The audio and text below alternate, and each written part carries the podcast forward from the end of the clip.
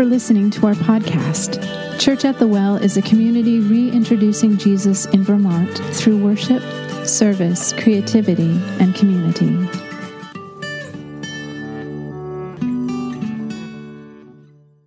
Good morning. Hello. As Ian said, I'm part of the team here and have been for a year now. And people ask me, um, I think Matt asked me a couple weeks ago, hey, so how do you like being a part of the Church at the Well staff? You know, what do you like about it? And um, when I tell people that my favorite part of being on staff is staff meetings, um, people look at me like like I'm weird, um, like there's something wrong with me, um, or that I'm trying to suck up to somebody. Like, oh, I just love staff meetings, um, and I get it because, like, people who do have staff meetings as part of their lives, um, they probably wouldn't rank that activity in the top 10 or 20 or 50 events um, or activities that they get to prepare or that they get to participate in, right? Like, how many people have staff meetings and wish you didn't? oh, okay, well, I love staff meetings, and this is why. Um, every week, I get to sit with five people who I really want to be like when I grow up. Um, and I mean that. I'm not being corny or anything. Like, I truly mean that. Church at the Well is, is blessed with some of the most humble and intentional and caring and devoted and discerning leaders I've seen. So I'm really grateful to get to be here. And I'm grateful to get to learn from you all and serve you. And I'm really glad to be a part of this community. I also want to say if you're new here with us today, welcome. Um, happy you found us. Maybe you found us uh, on Google. So we're like the first church that shows up when you Google churches in Vermont. Um, we'll get to how I know that um, in a couple minutes. Um, but this morning, I'm going to share a little bit of my story with you, including how I got to Vermont. And I'm going to share a bit of my heart for our community. And we're going to look at a passage of scripture together that has been shaping me and forming me. And here's my hope in doing so I hope that you'll marvel with me at the kindness and the faithfulness of our God. I hope that you'll be encouraged by what God is up to in our city. And I hope that we'll be challenged together to consider what Jesus might be inviting us and those around us to as we leave here this morning. So, my name is Jordan. I grew up in a small town on an island in western Washington state. And um, through a long series of events, I ended up here living in Burlington, Vermont. And when I was younger, I never imagined that I would be 3,000 miles away from where I grew up at the age of 29, spending time with all of you here or any uh, church, you know, on a Sunday morning in Vermont. And to be honest, I never imagined that I would be a follower of Jesus. Um, that's not something that I had planned for my life. Um, I wasn't raised in church. My parents uh, were not followers of Jesus, and they had their fair share of religious complexities, we'll say, of religious festivities in their stories. Um, you know, that, so I didn't have any religious background growing up. I never went to Sunday school or anything like that. And the only time I remember praying when I was young was uh, when someone that we knew died, or um, when I went to play bingo with my grandma. Um, and my very young and earnest prayers went something like God, God, if you're there, um, and if you can hear me, I, I really, I really hope that I win the $50 jackpot tonight at bingo. Please, God, if you're there, would you hear my prayer? And, you know, that prayer worked once or twice, um, but it didn't work enough for me to be sold out for Jesus by any means. But on top of that, there were layers that I had to claw through in order for me to even get through the doors of a church. And then even more layers beyond that for my heart and my mind to get to a place where I would choose to surrender my life to a Lord that I wasn't even really familiar with. I had questions about my identity, who I was, why I was made the way I was. My story at that time was marked with shame and secrets. I wasn't sure of my future, and I had this idea of the church that from what I knew about it, it definitely wasn't a place for someone like me. And I remember thinking back then, God, God, if you're there, if you're there, I know what your people think of me.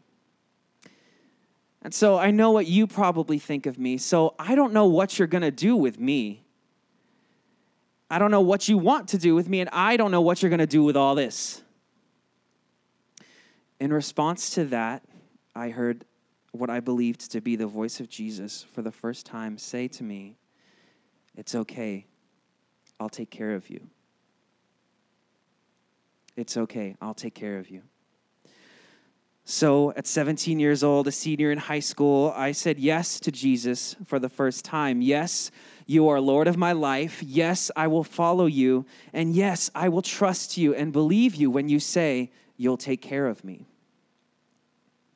And I'll admit there's still a lot, so much I have to learn about Jesus. I'm sure we could all agree on that, right? But here's something that I've become convinced of in the years I've spent doing my best to say yes to Jesus. One, Jesus is in the business of interrupting stories. Amen. Jesus is in the business of interrupting stories. When we see it throughout Scripture, in the stories of Paul and Peter and so many others in the Gospels, and we see it in our own lives too, right? Where God interrupts our plans and our stories and our way of doing things and our way of thinking. And in these interruptions, Jesus extends an invitation an invitation to a better story. This is something else I've become convinced of that every time the story Jesus invites us to is much greater, much better than the stories we would write on our own. Amen? Every time the story Jesus invites us to is much greater than stories I would write by myself on my own. And sometimes the story doesn't make sense in the moment, right? And sometimes it's actually not easier. And most of the time, it seems way bigger than ourselves. But all the time, as we sang this morning, Jesus is faithful to be Emmanuel, God with us, and to finish the good work he has started in us and through us. So, 17 years old, I graduate high school and I end up staying in my hometown for three more years. I got a job at Starbucks, which I still have today. Praise God. 11 years later, boy, um, there's stories about that. Um, and I started serving at my church. Uh, I spent a significant amount of time there.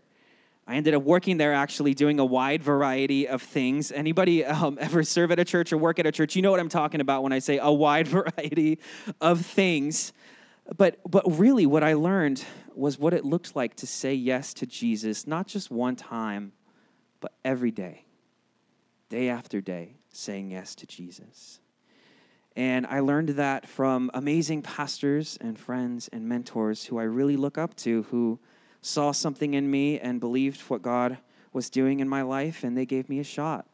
Um, one of them is here today, Janelle. Wave to everybody.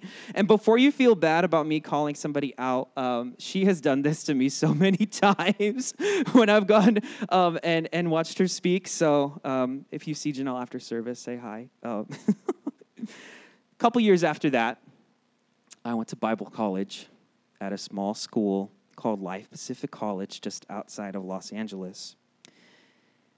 And what I said earlier about the, uh, you know, the part about the story Jesus inviting us to not really making sense at the moment, um, this was one of those moments um, because I had never anticipated moving and li- living in Los Angeles.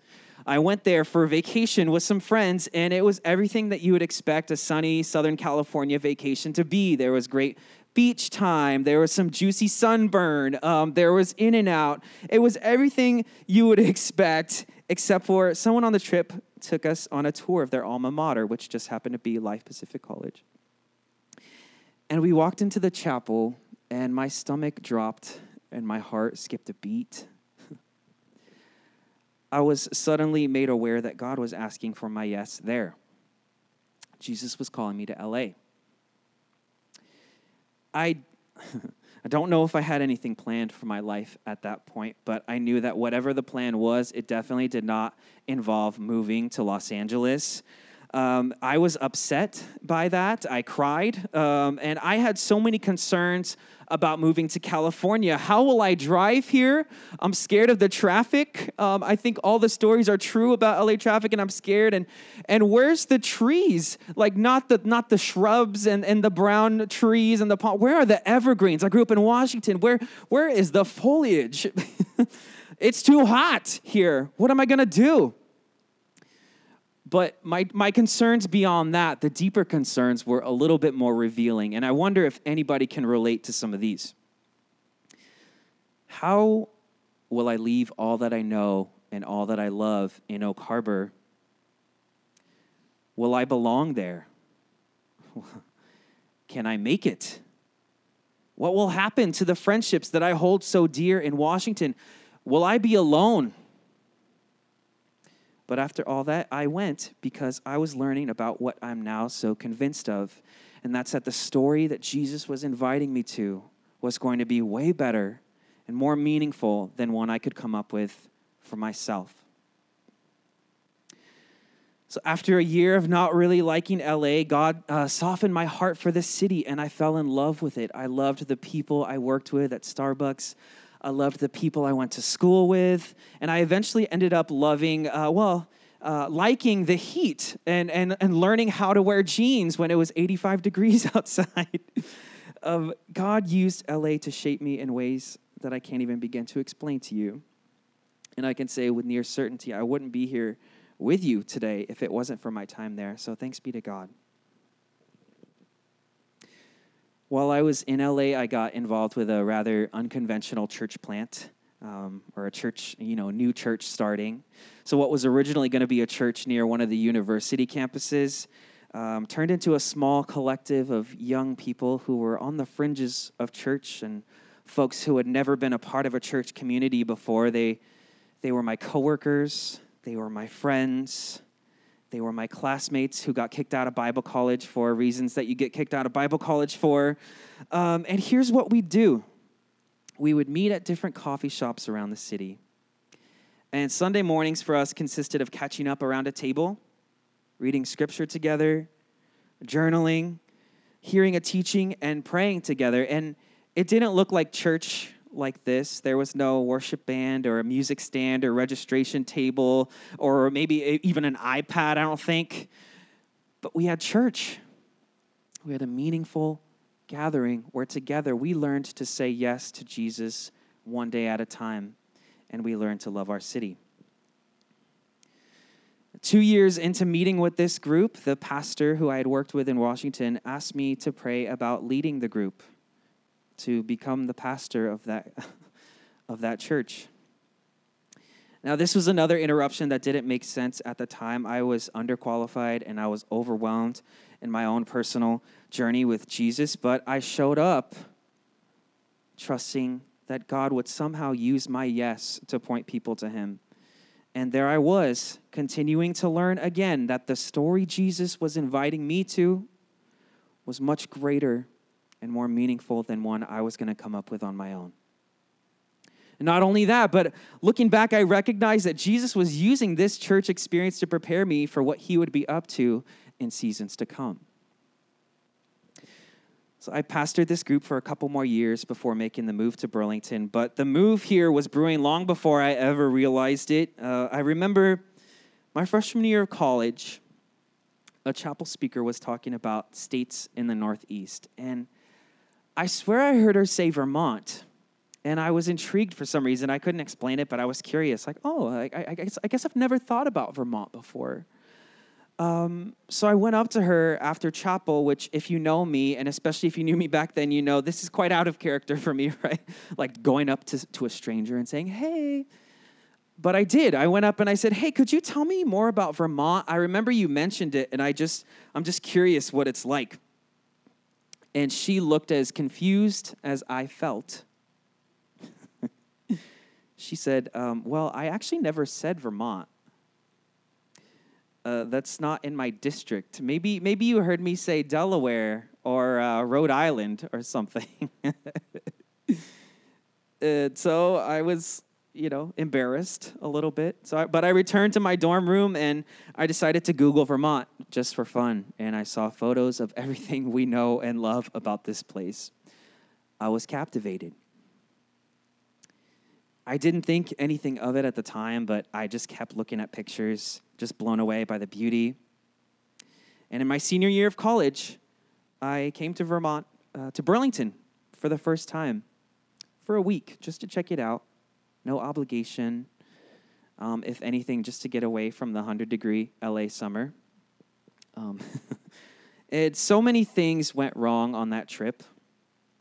Uh, my flights got canceled which is always fun uh, because I spent the night in the DC airport, which is a blast. I lost my driver's license the night before I was supposed to pick up a rental car. That was silly. that was really fun. My debit card got frozen and I didn't have any money for the last two days. So shout out to the McDonald's in Essex for um, having chicken nuggets on the dollar menu. Uh, but for some reason, all that stuff happened, and I didn't care. I couldn't, I couldn't explain it. There was there was something about this place that made me so excited and captured my heart. But when I prayed about what the next steps might be for me after college, I didn't feel a stomach drop or a whisper or a message. I didn't see a message in the clouds or anything like that. There was just waiting. So I took three more trips out here, and on one of them, I visited Church at the Well. And on another of them, I sent an email to our friend Adam Avery, who was at the time a stranger to me. And I asked him to meet. And I just asked him questions about Vermont and about his story. And he kindly and patiently, as Adam does so well, listened and responded with kindness and patience. And on my other trips out here, I think maybe I was looking for a message in the clouds or, or just a, a, a thundering voice from heaven saying, Hey, it's time go. and I, I didn't hear that. But every time I returned back to California, I couldn't shake this nagging feeling that once again, God might be inviting me deeper into the story that I wasn't going to be able to come up with on my own. And it wasn't just that I sensed an invitation, I noticed that God was beginning to give me imagination uh, for stories I hadn't heard yet and people I hadn't met. Imagination for a yes that wasn't just about my story, but it was about the stories of others. A few of my friends, when I told them that I was moving to Burlington, Vermont, they thought I was a little crazy. And I don't blame them because sometimes I thought, anybody move here and, and you tell somebody, I'm moving to Vermont, and they're like, oh, Oh, I see some hands. Yeah. Uh, my friends asked me, Oh, that's cool. Um, Ber- uh, Vermont, what state is that in? I was like, Okay, wow, there's a lot of, there's a lot of work to do here. okay. And, you know, I was afraid as well. Again, familiar fears, afraid that things would never be as good as they were in California. Um, afraid that God might not show up on the other side of my yes the way that He had so many times before. But in the midst of all that, three years ago, I packed all of my fears and my doubts and my books and my clothes and my dad into my little green Kia Soul and I drove across the country to live with roommates I had never met in an apartment I had never seen in a town I had only been a tourist in. Why? Why does somebody do that? Well, I wasn't 100% sure at the time, but this is what I did know. I was finally getting a grasp on what I was created to do. The, the reason I live is to be a safe place and to create meaningful spaces for people to hear the voice of Jesus and respond to it. And I knew my mission was to do just that wherever I landed. I also knew that God was already at work in Burlington long before I got here, um, and He will be long after any of us are gone. I just knew I wanted to be a part of what God was doing right now. And I knew that my heart was burdened for people who have no desire to go to church, who might never see the inside of Main Street Landing, or any church for that matter. For those who have little desire to follow Jesus, those who are just like I was once, not really knowing if there's room for them. and for those who, underneath it all, can't help but wonder if there's something more to life than, than what we see. and when people asked me my Vermont plan, I told them things that were true. I want to live in the city for a year, I want to become a resident, I want to make friends, I want to listen, I want to learn. But if, if, if I can be completely honest with you, which I feel like uh, by now we're there, so correct me if I'm wrong. Um, but to be honest, my primary goal was I just want to survive a Vermont winter. I want to survive winter because that was like the that was the boogeyman. Like everyone told me, "Oh, move into New England. Like you gotta watch out for the winter." and um, I survived. I remember the first time I saw snowfall a week after I got here, and I remember thinking the first time I cleared snow off my car, I thought to myself, "What a what a privilege it is." So many people never experience this. And God, I can't believe I get to clear snow off my car. This is so cool. Like it was just 100 degrees like three months ago where I lived, and now I'm clearing snow off. This is so cool. And I was serious, I was genuine. But uh, my feelings have changed dramatically since surviving a few more winters. I don't think I've ever said any of those words again. but nevertheless, when I arrived here, I was in awe of where we get to live, and I still am. Three years later, I still can't believe I get to live here. So, as Burlington has become my home, I've learned so much. God has answered my prayers for friends, and I've been here long enough to see some of those friends come and go. I've gotten a window into the world of the lives of those around me, and they've gotten a window into my life. And I've learned the importance of showing up, that it matters, and that God sees the small things, and that God somehow uses those small things to grow deep roots. And those take a lot of time. But when God builds that, it's something beyond what we can see or even understand sometimes. And I'm still becoming more and more and more convinced that every day, every day, Jesus is inviting, inviting me and us to a story that is more wild and more beautiful and more meaningful than one we would come up with on our own. Amen? Um, I could go on filling in the details about the last three years and the little and big ways that God has shown up, but I'll, I'll, I'll save those this morning for when I invite myself to your house for dinner or we go and get coffee or something if you're curious. But I'll sum it up for you and say that as my relationships have deepened here and my heart for Burlington has grown, I've started to dream about what an expression of church might look like that would serve my friends and my coworkers who, like I mentioned before, might never enter the doors of Main Street Landing on a Sunday morning or might not have any desire to be at a traditional church gathering. I started dreaming of an expression of church that would work in tandem with the established church, but would make room for those who might not ever being, uh, end up being at our gatherings on Sunday morning. An expression of church for my friend who asks people their birthday right when she meets them, not so she can mark it on her calendar and send them a card, but so she knows their zodiac sign, so she knows how to interact with them and how they're going to get along and how they're going to fit into the group. An expression of church for the two coworkers who this week cornered me at work while I was making drinks and said, Hey, um, I know we just met, but I heard that you work at a church and that you're a minister. Um, I don't believe that. Uh, what does that even mean? And what do you do? And what do you say when you talk to people? And this is so interesting. What made you? Ch- mm-hmm. those conversations, those conversations never get old. They never get old. And when I think of this expression of church, I see a big, a big old table.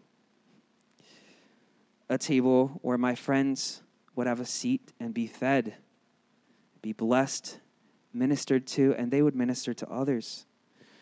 A table where, where conversation would be rich, uh, um, a table where prayer would be clumsy, but it would be honest a table where scripture would be read and reread and reread for understanding and truth. A table where the voice of Jesus would be heard, maybe even for the first time, through the noise of shame and fear and hopelessness. A table where those in my community might hear God say to them for the first time, Hey, it's okay. I'll take care of you. You are my beloved, and I'm pleased with you. As we gather around this table, and this is something like that, like I said before, God has been preparing in me for years, unbeknownst to me. But as we gather around this table, we'll catch up with one another. We'll journal as an act of worship, and we'll read scripture together. We'll discuss our thoughts on the scripture, and we'll talk about what God might be speaking to each of us. And I'll ask questions, and I'll teach a little bit about the passage, and we'll pray together. This is church, and that will be our liturgy. Some, if not all of it, will be new for the people around the table, reading the Bible, praying, journaling, even, and being still enough to listen to the voice of Jesus. This is what I do. this is what I'm here for. And part of the, reason I believe I'm here in front of all of you is to tell those stories, is to share and to celebrate and, and I do share this to celebrate that after a few uh, starts and stops over the last two years, I know it's time to set that table in the next three months for my friends and their friends and their friends and their roommates in our community. And I would love your prayers as me and a couple of my friends embark on this journey of saying yes to Jesus and setting a table for others just as he has set a table for us. And I'd also uh, love your prayers for something else uh, that I like to call family dinner. So this summer, me and two of my friends started hosting dinners every Tuesday night for my coworkers and my friends and their friends and, and their roommates and such. And since July, we've put on almost 20 dinners, 20 meals. Yeah. The reason is to just give my friends a taste of Holy Community. Um, there's not an agenda. Um, we just make space for meaningful connection. And it comes at a cost you know whatever cost it it is to feed 8 to 12 people every tuesday night. Um, but the stories are worth the cost. And as we show up we're seeing god do something special as we're gathered together. He's bringing the most unlikely people and unlikely stories around for dinner. So um, i'll just ask if you would pray for me um, on tuesday nights if you think of that. So i'm going to wrap up this morning I want to look at a story in Scripture, a story Jesus tells in Luke 14. And it's a story that's been rolling around in my mind for the past couple of weeks. And I thought we would read it together this morning. One of the things I love about the Gospels is how often we can read about Jesus sitting, eating, reclining, talking around a table with people. And I love it because one, I think many of us that image resonates with us, right? I mean, we some of us love sitting around a table for dinner and talking with our friends and our families. And another reason I love it is because Jesus reveals so much about the heart and the character of God, not only by what is talked about at these tables, but who happens to be sitting at the tables. One of my favorites is in Luke 5 when Levi or Matthew, after saying yes to Jesus for the first time, hosts a big party and Jesus shows up and takes a spot at the table with tax collectors and sinners. The scripture says, and in a response to his critics, we see Jesus reveal that God's not afraid or bothered to be with those who might be considered unclean, to be with those who might not be the bright and shining stars of the religious community Jesus reveals that, in fact, being there with that group of people is part of what he came here to do. Another one of my favorite table scenes is obviously the Last Supper, a story we've talked about a couple times over the last couple months here at Church at the Well. And as Jesus sits around a table with 12 of his closest friends, days before his death, he reveals the incredible compassion and mercy of God the mercy that feels the weight of betrayal and chooses sacrifice instead. So, somewhere in the middle of those two moments in Luke 14, Jesus is sharing a meal around a table with the Pharisees, the religious leaders, some lawyers are there. Um, some of the critics, I imagine, were criticizing Jesus back at the party at Matthew's house. And at the table, the Pharisees asked Jesus about healing on the Sabbath. So he responds to that. And Jesus also makes a pretty convicting statement about humility, which I imagine would have ruffled some feathers at the table. he tells his audience that when they host a feast, invite the ones that can't pay you back, which is a countercultural move at that time. And I just want to point out verse 15 for a second, and then we'll read some more. So it says, when, when one of those at the table heard this, he said to Jesus, ah, Blessed is the one who will eat at the feast in the kingdom of God. And this kind of makes me chuckle because while it may be true, I imagine what Jesus had just said sucked the air out of the room. You know what I'm talking about? When somebody says something, you're like, oh, mmm. So Jesus just said something that would have been challenging and maybe even upsetting. And instead of letting it linger, this guy has to say, Well, aren't we blessed? Isn't this a blessed evening? aren't we having so much fun? You know that statement, um, blessed is the one who will eat at the feast in the kingdom of God. That's something that they would have said um, commonly back then. And so it's almost like somebody's trying to change the subject and be like, oh, yeah, so anyway, yeah, aren't we blessed? And Jesus is like, Yeah, well, we sure are. And here's what else I've got to say. and so we'll read on. Verse 16 Jesus replied, A certain man was preparing a great banquet and invited many guests. At the time of the banquet, he sent his servant to tell those who had been invited, Come, for everything is now ready. So back then, when someone hosted a feast or a banquet or a big party, there'd be two invitations. Uh, the first one was far in advance to let you know that hey, there's a party happening, like, uh, and you're invited.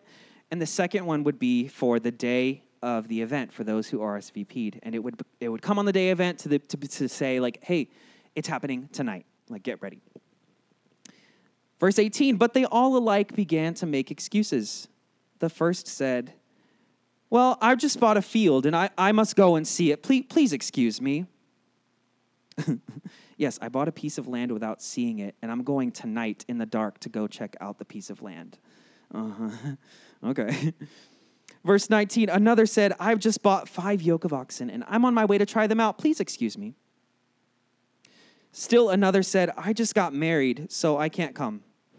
He doesn't even say, please excuse me. He's like, no, sorry, absolutely not. I'm not going to be there. the servant came back and reported this to his master. Then the owner of the house became angry and ordered his servant, Go out quickly into the streets and the alleys of the town and bring in the poor, the crippled, the blind, and the lame. Verse 22 Sir, the servant said, What you ordered has been done, but there's still room. Then the master told his servant, Go out to the roads and the country lanes and compel them to come in so that my house will be full. I tell you, not one of those who were invited will get a taste of my banquet.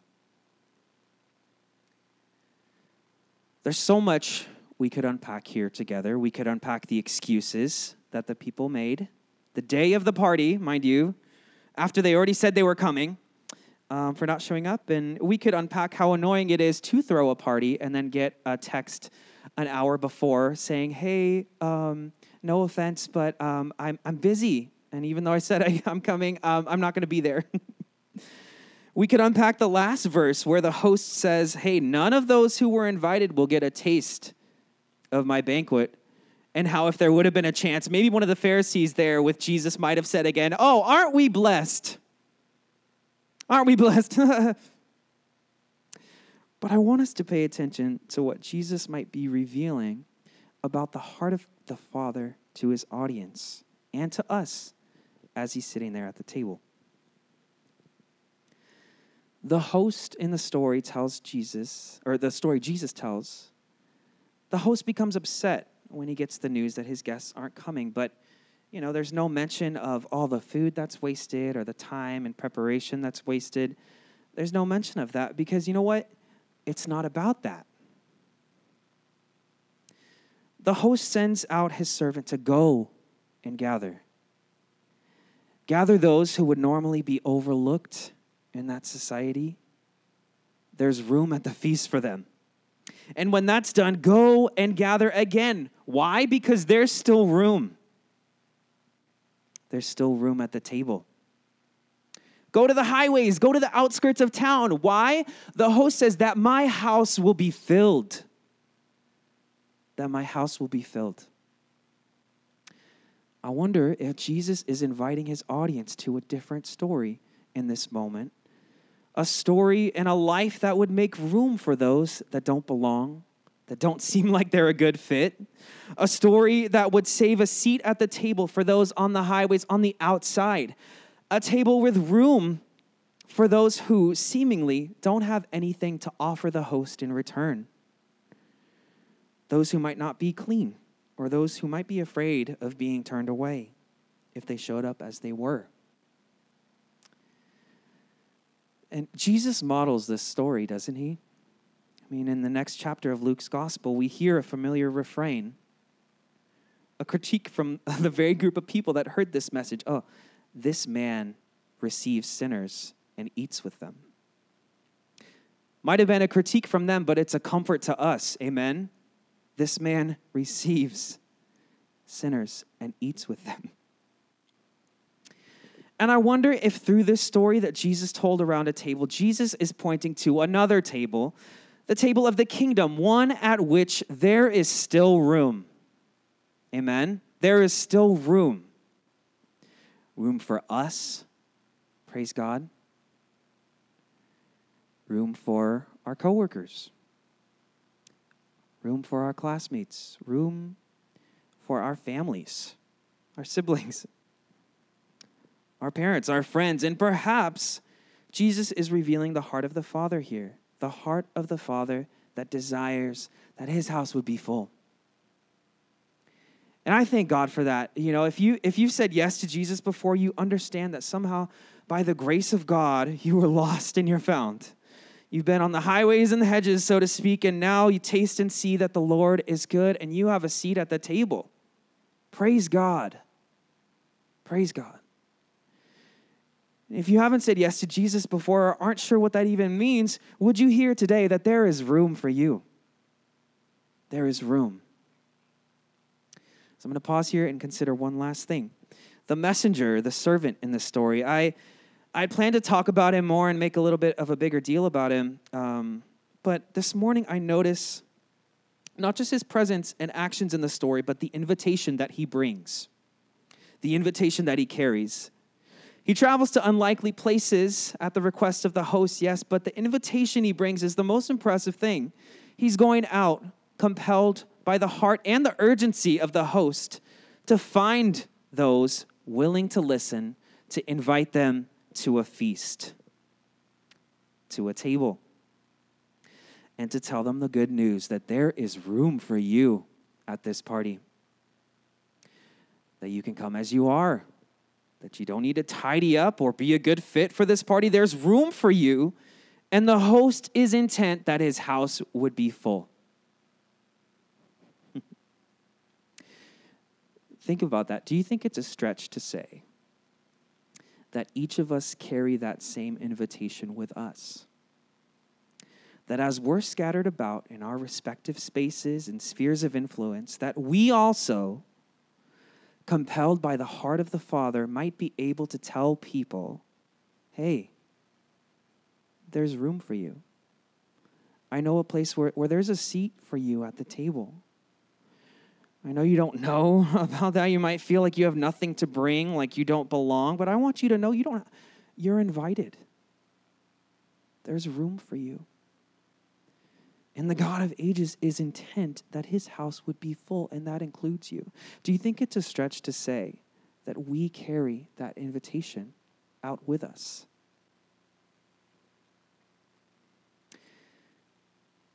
So at this time, in a perfect world, I would imagine, you know, all 50 or 60 or 70 of us sitting around a rather large table discussing this passage together and journaling about it and, and talking about, you know, where we see ourselves in the story and the names and the faces that, that God brings to our mind. But we don't live in a perfect world and, and we're honoring the limitations of our space and our time together. But I do want us to pray together. And I, I have a suspicion that as we talk about this table, and we talk about the fact that there is room, there is still room, God is bringing to mind faces and names and people in your own life that are waiting for an invitation. An invitation to the feast, um, an invitation to the message that Jesus, in his mercy and love, has set a table and there's still a seat at it for them. As we close together, um, as we close our time together, I want us to close our eyes and we're going to take a moment silently to pray. Uh, we're going to pray for those who come to mind, those that right now you're thinking of, like, oh, yeah, I, I wonder if they know there's room for them. I wonder if they know that there's a seat at the table for them. The, the, the people that you think of that, that God is bringing to your mind, I'm going to invite you to pray just silently to yourself for those people.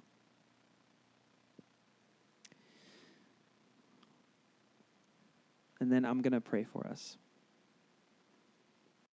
Lord, we thank you that somehow, some way, you've revealed to us that, that there's room for us. God, that you've given us a seat at your table of compassion and mercy and grace and kindness and forgiveness and purpose. Lord, we thank you for that this morning.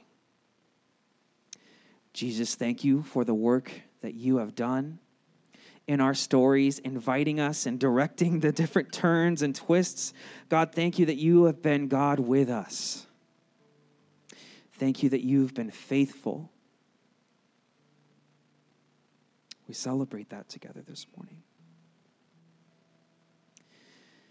And Lord, as we take time and, and, and just think about our friends and our people, and our communities. Lord, we ask that you would bless them.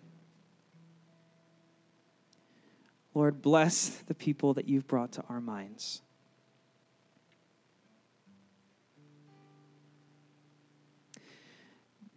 God, we pray for you to make room in our lives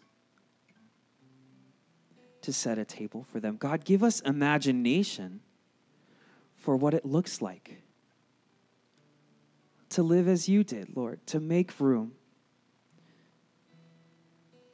to sit at a table with people that were probably the most unlikely of company, Jesus. And God, would we be motivated by nothing else but the generous and hospitable heart of the Father and the desire that the Father has that his house would be full. God, we thank you for what you're up to in our community. And we thank you that we just simply get to be a part of it. So, Lord, would you direct us and show us what that's supposed to look like in our own stories, in our own respective spheres of influence, um, in our own relationships? God, thank you that you're faithful. We pray these things in Jesus' name. Amen.